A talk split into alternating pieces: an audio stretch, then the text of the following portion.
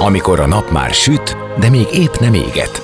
Már nem vagy álmos, de még nem vagy fáradt. Amikor már nem vagy éhes, de még nem vagy szomjas. Ö, nem rosszkor? Pont jókor. Fényterápia Fehér Mariannal a Rádiókafén. Benne a nap embere, kitekintés a világra és búvárkodás a lélekben. Minden hétköznap délelőtt 10-től délig. Pont jókor!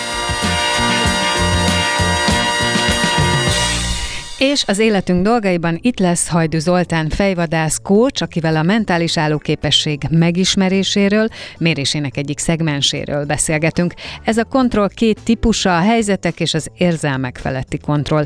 Mit árul el az emberről, ha folyamatosan a körülmények áldozata, és mit, ha csak is a maga dolgával foglalkozik? Hogyan működik egy közösségben az érzelmeit uralni képtelen személy, és mit tehet egy csapat életéhez, aki nyugodt marad bármilyen helyzetben? És ha kiderül, hogy ki ki hogy áll ezen a téren? Lehet ezen tudatosan változtatni vagy fejleszteni? Ezek a kérdések kerülnek többek között szóba. Zene után már is kezdünk, maradjatok ti is.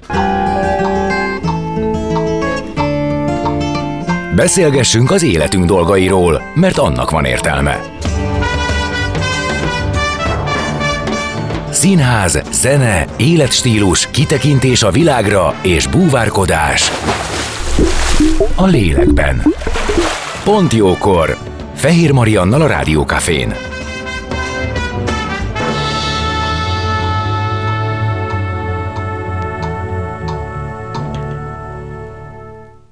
Szép napot mindenkinek, és folytatódik a Pont Jókor, vendégem pedig Hajdu Zoltán fejvadász és kócs, akit köszöntök. Szia! Üdvözlöm a hallgatókat, jó napot!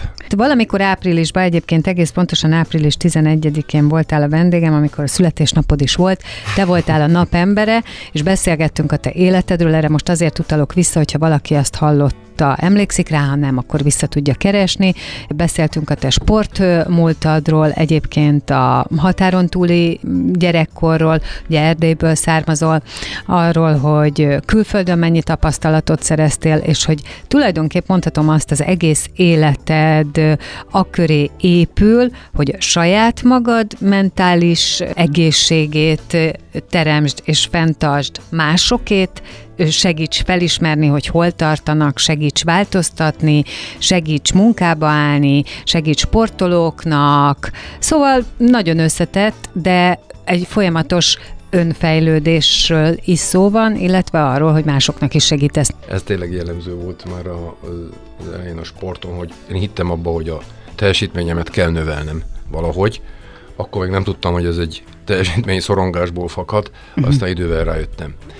Szóval akkor ma a mentális állóképesség méréséről fogunk beszélni, és aki érdekel, akkor a fejlesztéséről. Hát ugye a mentális állóképesség felméréséről, hiszen az egy fontos kérdés szerintem, és szeretném, hogy megválaszol, hogy mit segít nekem, ha én tudom, hogy milyen is az én mentális állóképességem? Hol segít nekem eligazodni? Az mindig a céltól függ. Tehát attól függ, hogy te mit szeretnél. Uh-huh. Tehát, hogy ha most megnézed ma akkor neked most mi a helyzeted és mi a célod? Tehát mi az, ami, ami, ami, amiért úgymond vadászni indulsz?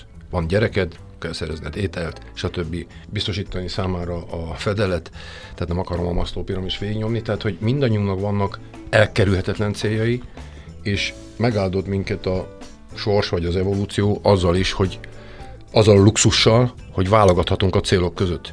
Korábbi adásban is beszéltünk arról, hogy azért szeretek sportolókkal dolgozni, mert náluk egy dolog biztos. Ők már tudják, hogy melyik sportágban szeretnék mesterek lenni.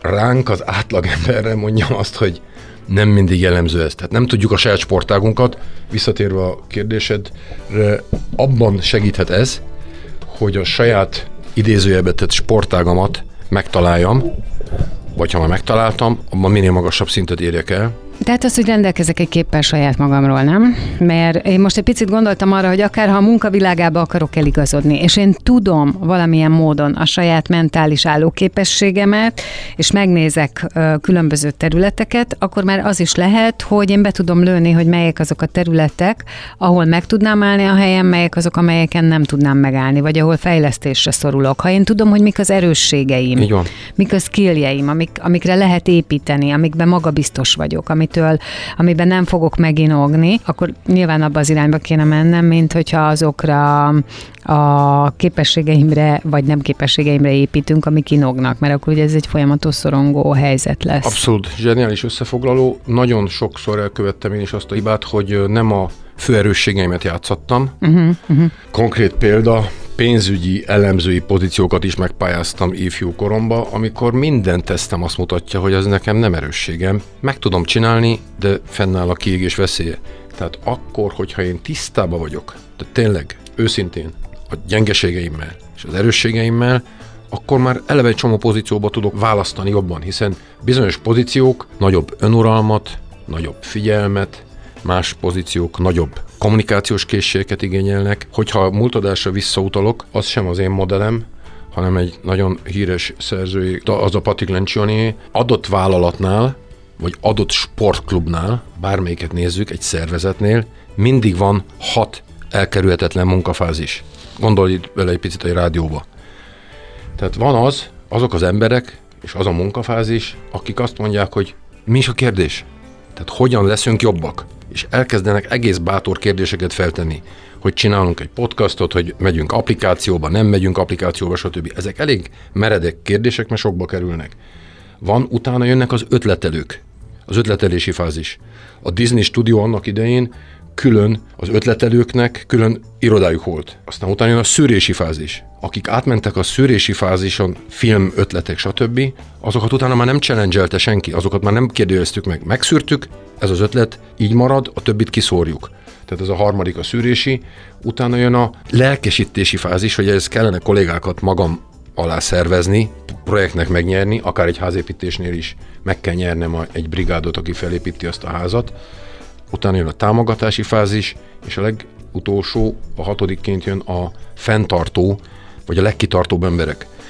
Na most ez teljesen korrelál a mi mentális állóképességű tesztünkkel, amit mi Angliából hozunk be. Mi mentális állóképességi modellünkben a 4C modell van, ami így kezdődik, hogy control, ugye control, utána jön a következő a commitment, utána jön a következő a challenge, és a negyedik jön a, a confidence. Tehát a control, az elkötelezettség, a kihívásokhoz való viszony, és a magabiztosság. Most beszéljünk a kontrollról a mai nap. Tehát a kontroll, mint a mentális állóképesség és a 4C modellnek az első C része, az két irányba mérhető. A helyzetek feletti kontroll Igen. és az érzelmeim. Aha.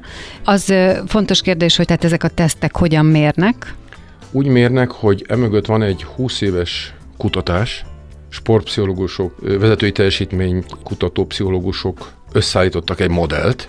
Azért ezelőtt a modell előtt nagyjából hogyha megnézted a szakirodalomban, hogy mit mondanak mentális állóképességről, általában azt szokták mondani, hogy kitartás, vagy resilience, tűrőképesség, tehát ezeket a szinonimákat. Ez az angol csapat vette a fáradtságot, hogy lekutatta, hogy még mi van. Tehát mi van a kitartáson kívül. Meg a ilyen fát is lehet vágni a hátamon, a re- resilience-en kívül, a tűrőképességen kívül. Mi van? Mert ők sejtettek valamit. És a sejtésük beigazolódott, hogy van bizony még olyan is, hogy hogyan tanulok a hibámból. Tehát az is a mentális állóképességnek a része. Arra, én arra voltam kíváncsi, hogy úgy értve, hogy mér, hogy mi a módszer. Kérdések? Igen. Helyzetekbe rak? Igen. A Van- kérdések alapján én magamat, tehát magamról vallok? Igen, tehát ez egy önbevallásos kérdőív, Ja. nagyon, nagyon jó a kérdés. Tehát ez a mentális állóképesség tesztünk, ez egy online kérdőív, úgynevezett önbevallásos kérdőív, amikor te kapsz 80 kérdést, különböző szituációkra vonatkozóan, mit csinálsz az iskolában, mit csinálsz a munkahelyen, stb. Mi idegesít fel. Már ez önmagában egyébként egy mentális uh, erőforrás kérdés, hogy ki tud, végig tudsz-e menni rajta, ki tud-e tölteni, hajlandó vagy-e visszagondolni arra? Ez csak 15 perc.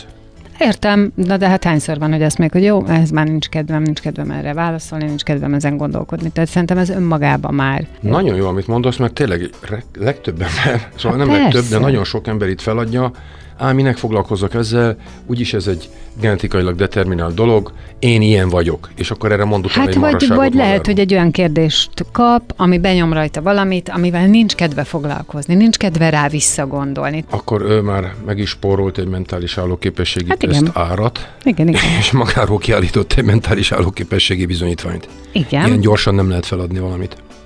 Jó, oké, tehát önbevallásos teszt, csinálják a kérdéseket, válaszolnak rá, és aztán Ezután kapnak egy komplex riportot, egy ilyen 30 oldalas riportot, amiben megkapják a 8 változó mentén a saját profiljukat, és természetesen kapnak gyakorlati javaslatokat, mert az, hogy én látom a tükröt magamról, az egy szép dolog, de mit, mit nyerek én ebből? Igen, meg nekem azt magyarázd el meg a hallgatóknak, hogy mi tud ebből kijönni. Tehát te, aki értesz hozzá, mit tudsz ebből a tesztből megállapítani. Nézzük meg először a kontrollt.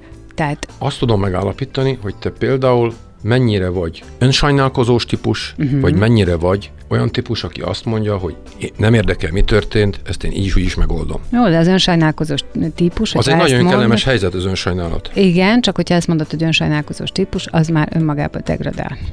Persze, hogy ez finomabban és cizeláltan van megfogalmazva. Na például, hogy, hogy mondja a szaknyelv? Hú, most az, az úgy mondja a szakirodalom, hogy az, aki nem azzal foglalkozik, ami a befolyásolási körébe van.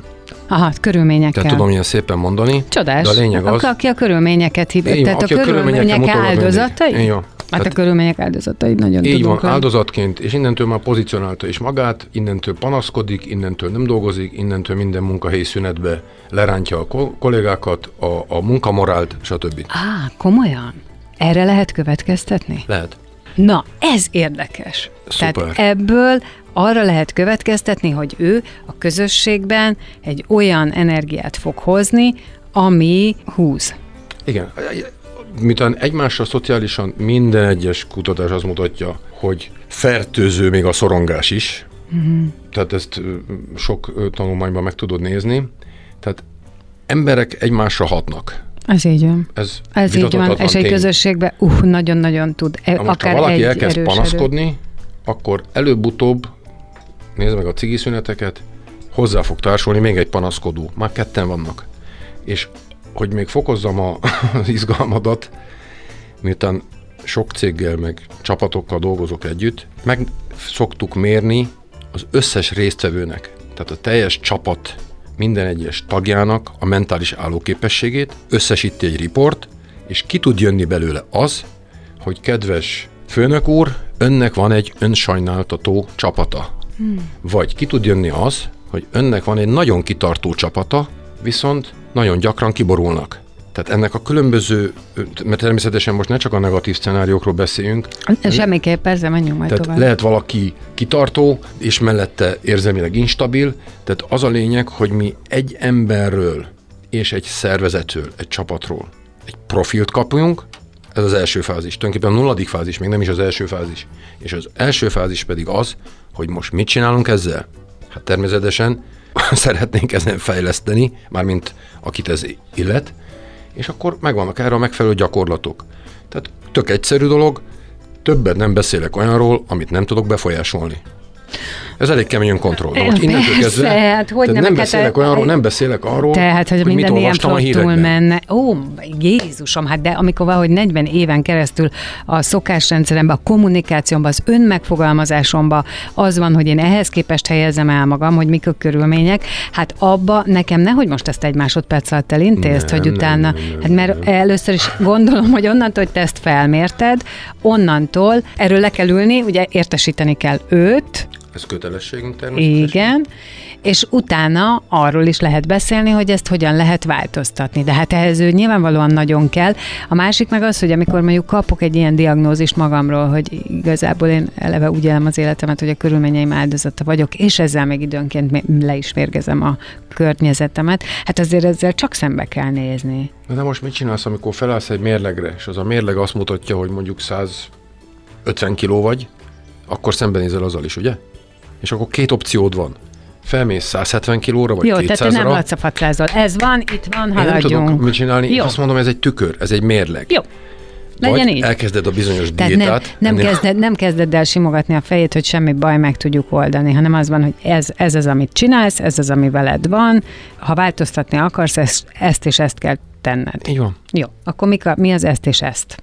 Az estés, ez... Ez... Akkor kimarad a buksi simogatás. Én azt szeretem, mert szoktam ilyeneket ezzel eltölteni adásidőt. Nem kell. Jó, menjünk tovább. Oké. Okay. Tehát a, a, az ezt és ezben a következő dolgok vannak. Az első az, hogy kezdjünk kitűzni olyan célokat, amit te irányítasz, hogy befolyásolni tudsz. Aha. Rengeteg dolgot tudunk Tehát befolyásolni. megtanítjuk Azt is arra, tudnánk hogy is befolyásolni, hogy például most ezt az adást befejezzük. Persze, Pont. tudjuk. Tudjuk befolyásolni. Azt is tudnánk befolyásolni, hogy elmegyünk egyed ebédelni. Tehát rengeteg, egész nagy hatalmunk van, amit tudnánk befolyásolni.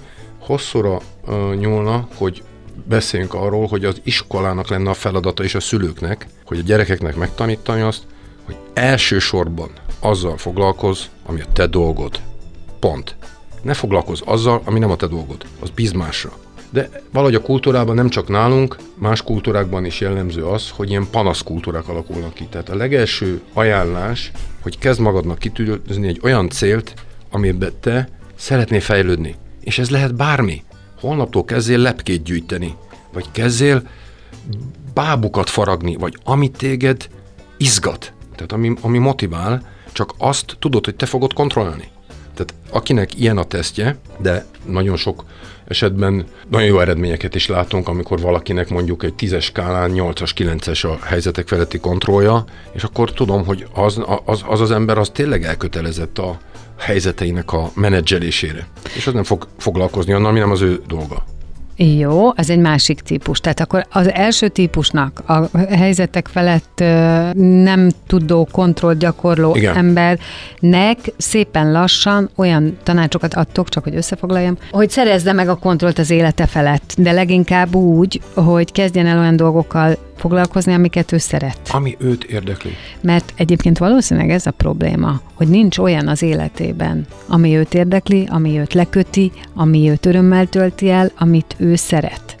Mert ha van, akkor arra megy idő, és mindez az idő, amit azzal töltött el, hogy azzal foglalkozt, hogy ez a hirdető tábla miért van ott és milyen, az a, arra nem lesz többet. Hát na ez most ez a legfontosabb, amit mondasz, hogy abban a pillanatban, abban a másodpercben, amikor, hogy mondjam, olyan dolgokkal foglalkozok, ami nem az én uh-huh. reszortom, és nem, nem, az én, nem az én ügyem, akkor elveszem az időt és az energiát valami mástól, ami viszont az én ügyem lehetne. Itt jön be a küldetés is. Tehát igazából mindannyiunknak az hatalmában áll, ahogy idősödünk persze, egyre szűkülnek a lehetőségek, hogy hát a pályaválasztás erről szól, hogy lehetsz te villamosmérnök, lehetsz te geológus, lehetsz te rádiós műsorvezető, lehetsz bármi. És ez egy óriási lehetőség. Tulajdonképpen ma már a bőség zavarába, hogy mondjam, fulladtunk bele, mert a régi időkben, ha egy picit visszatekintünk, hogy mennyire nehéz volt az élet, nem volt ennyi opció. Tehát, hogy ma egy elkényelmesedett világban élünk, amikor a túl jó létben nem tudjuk, hogy mit csináljunk. Van egy, nagy, egy régi angol mondás, hogy nehéz idők kemény embereket szülnek. Kemény emberek jó időket csinálnak. Jó idők puhány embereket csinálnak, puhány emberek meg rossz időket szülnek. És ez, ez egy megy, körforgás. Ez megy ciklikusan, és erre van egy, eg- megnézed a, a keresőbe történelmi példák, a római birodalom bukása, De- de- stb. persze, de hát Tehát most mi jó ezt is- időket élünk, Hát és puhány emberek, szerintem most már nem. Szerintem hát, most már éljük a rossz időket, amit Igen, már tehát megcsináltuk. határán, határán vagyunk, hogy ezt a világot, ha megnézed, nem annyira jó, de mit tudunk mit csinálni, mit tudunk mit csinálni, hogy visszatérjünk a, mit tudunk mi ebből kontrollálni, hogy Az viszont jó, mert akkor lassan átfordulunk. át fogunk fordulni szerintem is. A mai fiatal generációban én nagyon bízok, hogy ők nem fogják tűrni azt, hogy egy ilyen tudatlanságban éljenek. Egyszerűen a mai fiatalokban látom azt, hogy ők ki akarnak törni ebből a Hát rabszolgaságból. ö, reméljük, hogy A francia szerintem, szerintem óta- mindenkinek bennük van a reménység. Nem, nem, nincs, mindenki, nincs mindenkiben benne. Tehát én nagyon sok megtört embert látok, aki feladta, uh-huh. hogy ilyen az élet, és nekem már nem jutott más, és akkor vonszolja magát, hogy az angolok mondják, csendes kétségbeesésbe végig vonszolja magát az életén. Szomorú, de sokan vagyunk így időnként, igen. Nem mondd így, hogy te, te nem vagy benne. Időnként te. Sokan vannak. Ide, azért direkt mondtam így, mert időnként ebbe bele lehet kerülni. Szerintem igen, a kérdés az, hogy benne maradsz-e, vagy kijössz belőle valamilyen módon. Köszönöm, ez egy jó kérdés. Na, akkor most zenélünk és jövünk vissza, és folytatjuk a beszélgetést Az vendégemmel. érzelmi részével.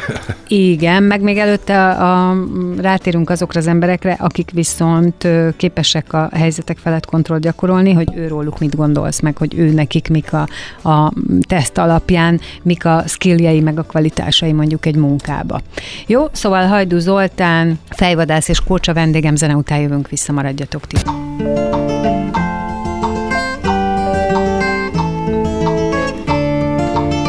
Beszélgessünk az életünk dolgairól, mert annak van értelme.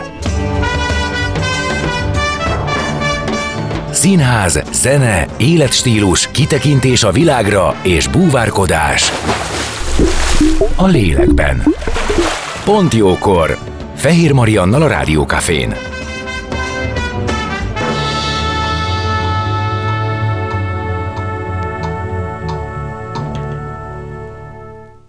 Már is itt vagyunk, vendégem továbbra is Hajdu Zoltán, fejvadász és coach, és a mentális állóképesség felmérésének egyik faktoráról beszélgetünk, amely faktor a kontroll. És a kontroll, hogy milyen a kontroll képességünk két típusáról, a helyzetek feletti kontrollról, érzelmek feletti kontrollról. Helyzetek feletti kontroll egyik résztvevője, aki úgy fogalmazza meg magát, hogy ő a helyzeteknek, körülményeknek az áldozata. Erről most hosszan beszéltünk, hogy milyen hatással van Igen. egy munkai környezetben, ők azok, akik általában panaszkodnak, ők azok, akik felhívják a figyelmet arra, hogy ott valami nem stimmel, és azt lehetne biztosan másképp, és így tovább, és így tovább. És ők azt mondtad, hogy azért kicsit le is húzzák, tehát hogy tudni lehet, hogy egy Fennáll közös, közösségben fennáll a veszély, hogy lehúzzák a többieket, de a jó hír az, hogy ezzel lehet változtatni, mert ebbe a tükörbe szépen bele kell nézni, el kell ámulni, és azt kell mondani, hogy jó, nem így akarok élni, különböző gyakorlatokkal lehet ebből emelkedni, másfelé fordítani a fókuszt. Változik az élet, változnak a skillek, változik Így a van. munka, minden változik, szuper. Most beszéljünk azokról, akik ebben magasan funkcionálnak, akikről az jön ki, hogy a helyzetek felett jó a kontrolljuk. Ők milyen hatással lehetnek közösségre, milyen esélyeik vannak egy munka területén, úgy értem, hogy pozícióba. Hát elsősorban ők a helyzeteknek a, az objektív átvilágításában nagyon jók. Tehát például nagyon jó pénzügyigazgatókat láttam, ilyen ö, tesztekkel bíró pénzügyigazgatókat, vagy sportolóknál nagyon jó kapusokat, vagy ö, védőket láttam, hiszen ők az utolsó frontvonal, és nekik biztonságot is kell tudni ö, megvédeni és előállítani, és nagyon jó, hogyha ők a helyzet ellenző képességük magas, és a helyzet irányító képességük is magas, és általában azért a vezetőknél ez nagyon elvárt. Most képzelj egy panaszkodó vezetőt, képzeld el, hogy ennek a rádióigazgató úgy jön be, hogy kezd panaszkodni, hogy milyen rossz a rádiótok. Érted, hogy mm. megszűnne az egész történet. Tehát a vezetői kvalitás egyik aláaknázója, és néha vezetők belefutnak ebbe a hibába, hogy ők panaszkodnak mondjuk a kinti főnökrökre.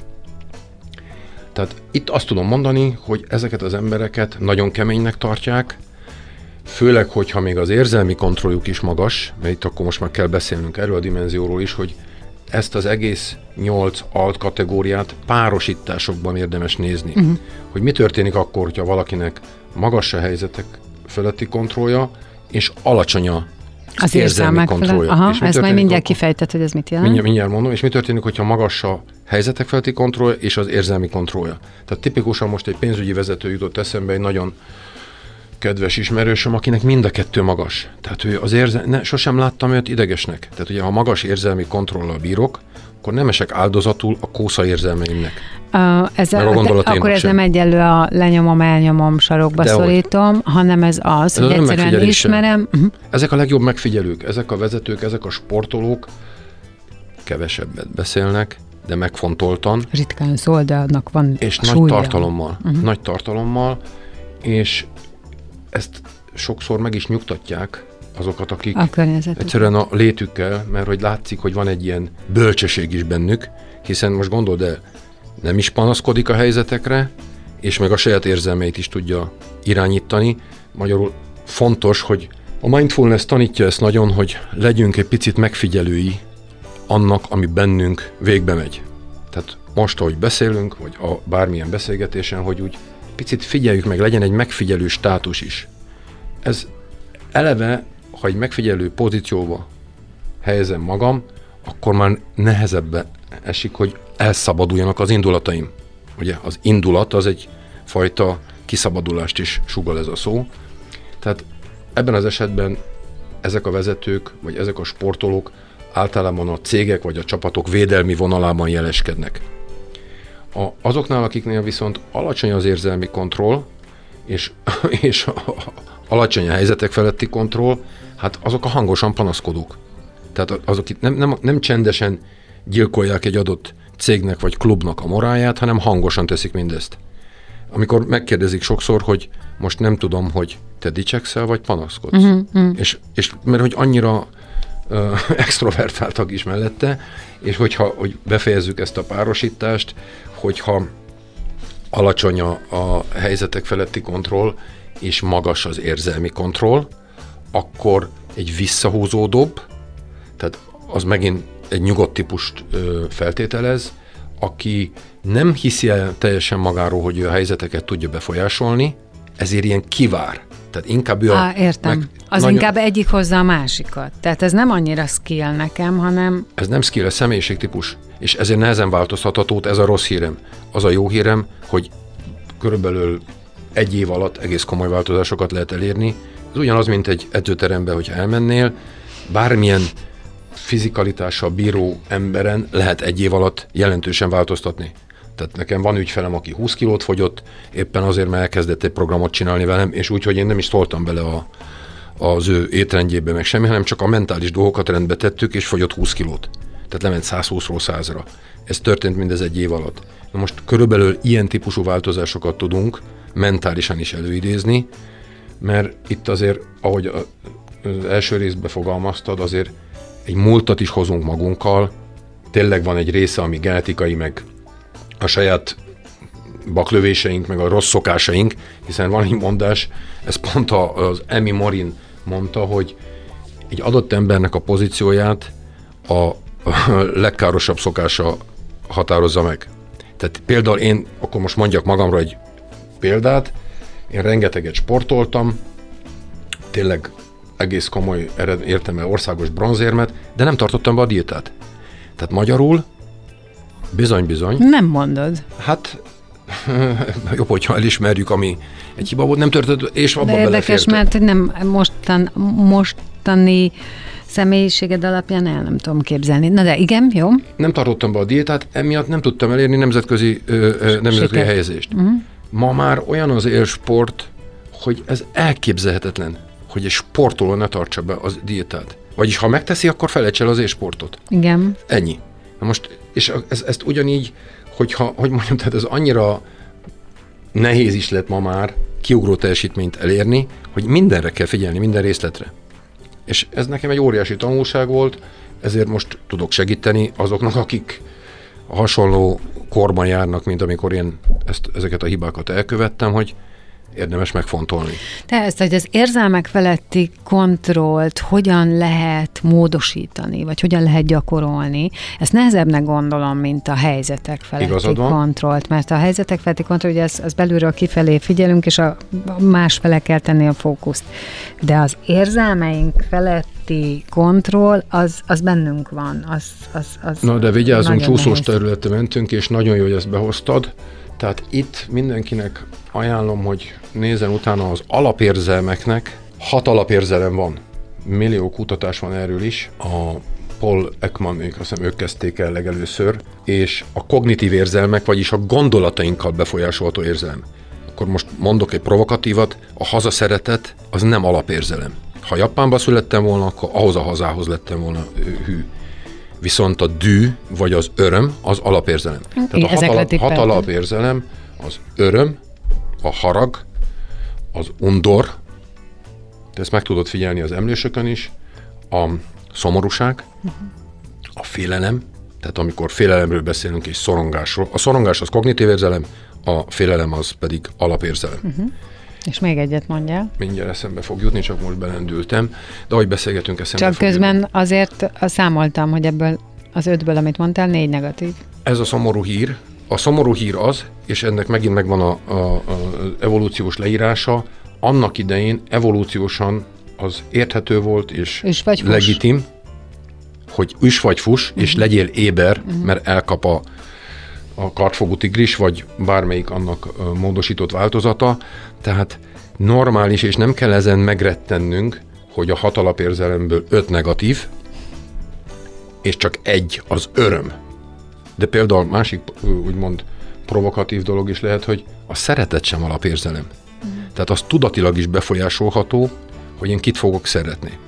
Kötődés az másik dolog, Szóval maradva ennél valóban jól érzed, hogy a helyzetek feletti kontrollt könnyebb egy alacsony értéket magasabbá tenni hónapok alatt. Ha egy érzelmi kontrollban van alacsonyabb értéke valakinek, ott már garantált az egy év, és lehet, hogy még pszichoterápia is szükséges. Indulatkezelés. Vagy mindfulness. Tehát mélységesen hiszek a jogába és a mindfulnessbe, te is űztél karatét, tudod, hogy mi ez, hogy mit, mit jelentenek a keleti sportok. Tehát a mindfulness az tulajdonképpen egy állandó éber megfigyelését jelenti a helyzeteimnek és az érzelmeimnek. És onnantól kedve, hogy valamit megfigyelek, az már nem szabadul el. Tehát azzal láttam, egyrészt ettől is megint szenvedtem, tehát elég haragos típus voltam, és egyes barátaim szerint fejlődtem valamennyit. tehát, hogyha, tehát ezt tudom javasolni, érzelmi kontrollra, joga gyakorlatok, mindfulness, vagy hogy hívjuk meg a sportpszichológiát is, jön ide a relaxációs gyakorlatok, például a, az autogén tréning, Oké, de ezek akkor utána segítenek az érzelmeinket megfigyelni, felismerni és szabályozni? Aha. Mert hogy szerintem sokszor nem is tudjuk, hogy ez az érzés, ami bennünk van mi. Hát azért tudjuk nagyjából. Hát úgy elkezdünk érezzük, vele hogy egy- foglalkozni egy, akkor. egy, egy haragos kitörés után azért érezzük mindannyian, hogy rosszul vagyunk, és azért feltesszük magunknak ezt a kérdést, hogy, hogy azért miért tulajdonképpen kárt tettem magamnak, vagy a görög sztoikusok Igen, de én szofisztikáltabban gondolkodtam, én azt mondtam, hogy tehát például, hogy van egy úgy látszólag haragos dükkitörés, és én nekem sokszor előfordul, hogy utána végig gondolom, és mondjuk egyfajta kétségbeesés van mögötte. Na de mitől? És akkor így indul el az ember már, hogy hoppá, mi van itt a háttérben. Érted? És akkor a düh az nem is feltétlenül düh, tehát nem az a, az igazi, nem az a nem az jelentés, alapérzelem, hanem, Hát, hogyha a- aha, a- a- hanem a kétségbeesés, ami valamitől, na, de most ez már, ez már általában, nézd meg, a magyar szó milyen jól mondja, kettőbe estél. Tehát a bizonytalanság. Uh-huh. Nem vagy biztos magadba. Mert az, aki biztos magába, vagy egy adott helyzetbe, és a képességeibe, az nem lehet kétségbe esett. Uh-huh. Kettőbe esett. értem, értem. Jó, én csak Valószínű az a helyzet, ami téged kétségbeeséssel töltött el. Figyelj, csak mond, most csak Oké, így mondtam hagyjuk. így egy, nem, mert hogy csak azt akartam kiemelni, hogy nem biztos, hogy amikor történik, akkor tudom, hogy, hogy ez mi volt. Dűnek érzékelem. Szuper. Na hát itt kezdődik az érzelmi napló. Na. Újabb technika, ami a mentális állóképességi riportokat megrendelő de ügyfeleknél, ami, ugye így, ahogy mondod, már látom, el is vettem tőle a kedvet, de nem baj, mert tényleg kemény cucc. Tehát ez olyan, mint egy maratonra készülni. Ezt, ez egy érzelmi maraton. Tehát a, De egyébként szerinted fontos, hogy az ember ennyire és folyamat tudja, hogy mi történik benne? Hát nézd, attól függ, hogy mit akarsz. Tehát én azt látom, Ha. hogy aki nem foglalkozik magával vezetőként vagy sportolóként, az átlagos teljesítményre képes, és akkor uh-huh. kezdem magammal. Uh-huh. Azért voltam átlagos teljesítményű, pedig elég jó fizikai képességeim voltak, mert érzelmileg nagyon alulmúltam magamat, mondjam így finoman. Értem. Na most kellett ahhoz kis segítség, meg stb. stb. Most nem akarok Meg az évek, beszélni. meg a rutin. Évek, meg a rutin, meg tényleg kellettek a, a de nem működött volna önmegfigyelés nélkül. Tehát Persze. tényleg most így, ahogy mondod, talán legelőször azt hisz, meg is tudom mondani, 25 éves koromban kezdtem így írogatni, hogy itt valami nem jó. Uh-huh. Most úgy is értem volna, hogy azt nem írom le, hogy itt valami, de én, az, én ma már hálás vagyok annak a pillanatnak, amikor egy vonaton feltettem magamnak azt a kérdést, hogy ez így nem jó. Tehát, hogy ez, ez nem jó, hogy én Értelek. és akkor feljegyeztem bizonyos állapotokat. Tehát annélkül, hogy nekem bármilyen olvasmányaim, vagy bármi lett volna ebben, hogy- és egy segítség, csak valahogy éreztem azt, hogy nekem erről kellene beszélgetnem magammal. Na most ezt javasolja a később rá 30 évre megtanáltam ezt a mentális állóképességi riportokban is, hogy igenis egy érzelmi naplót érdemes vezetni, ahol egy, amikor kiborít egy helyzet, csak azt mondja, hogy fe, ma ez a kolléga fe, felidegesített, pont, pont, pont, kész. És nem kell itt nagy regényt írni, meg ilyen diáklányoknak a naplójára gondolni, hanem egyszerűen, ja, már vannak applikációk erre. Mondhatnék több applikációt, ha beütöd a, a, a mobilodba, rengeteg ilyen öm, track, trekkelő van. Tehát ami tulajdonképpen a te állapotodat trekkeli. Miért? Hát a diéták is ezért működnek. Diétás applikációknak a sikere több mint 50%-ban attól, abban nyilvánul meg, hogy a megfigyelés. Tehát abban a pillanatban, hogyha neked most túlsúlyod lenne, és erről tudok nyugodtan beszélni, akkor azt mondanám neked, hogy ezután csak annyit csinálj, hogy írd le, hogy ma mennyit ettél. Aha. És onnantól kezdve biztos vagyok benne, hogy fogyni fogsz. Ez történt azzal a, a, az ügyfelemmel is, akivel dolgoztunk. Csak, és nem mondtam azt, hogy egyél kevesebbet, csak írd le, hogy mennyit eszel. És mit eszel. És ez megint egy példa arra, hogy az, Tükör, önmegfi- az megint az tükör. önmegfigyelésnek óriási az ereje. Na jó, és te vagy rá a példa, hogy lehet változtatni mindenem. Remélem. Jó. De még ennél jobb példákat is tudnék hozni. Akkor legyen az, hogy egy következő adásban folytatjuk majd a mentális állóképességnek Igen, a, a következő párral jövünk, az elkötelezettségnek, annak van két alfaktora, céltudatosság, tehát ugye már az elsőben kezeltük a helyzetek vetikontort, most jövünk a célokkal, és az, hogy mennyire akarok kitartani addig, ameddig az eredményt elérem.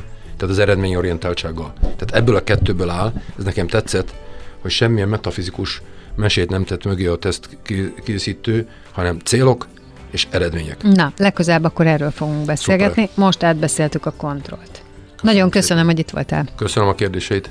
Hajdu Zoltán fejvadász coach volt a vendégem itt a Pontjókorban az életünk dolgaiban.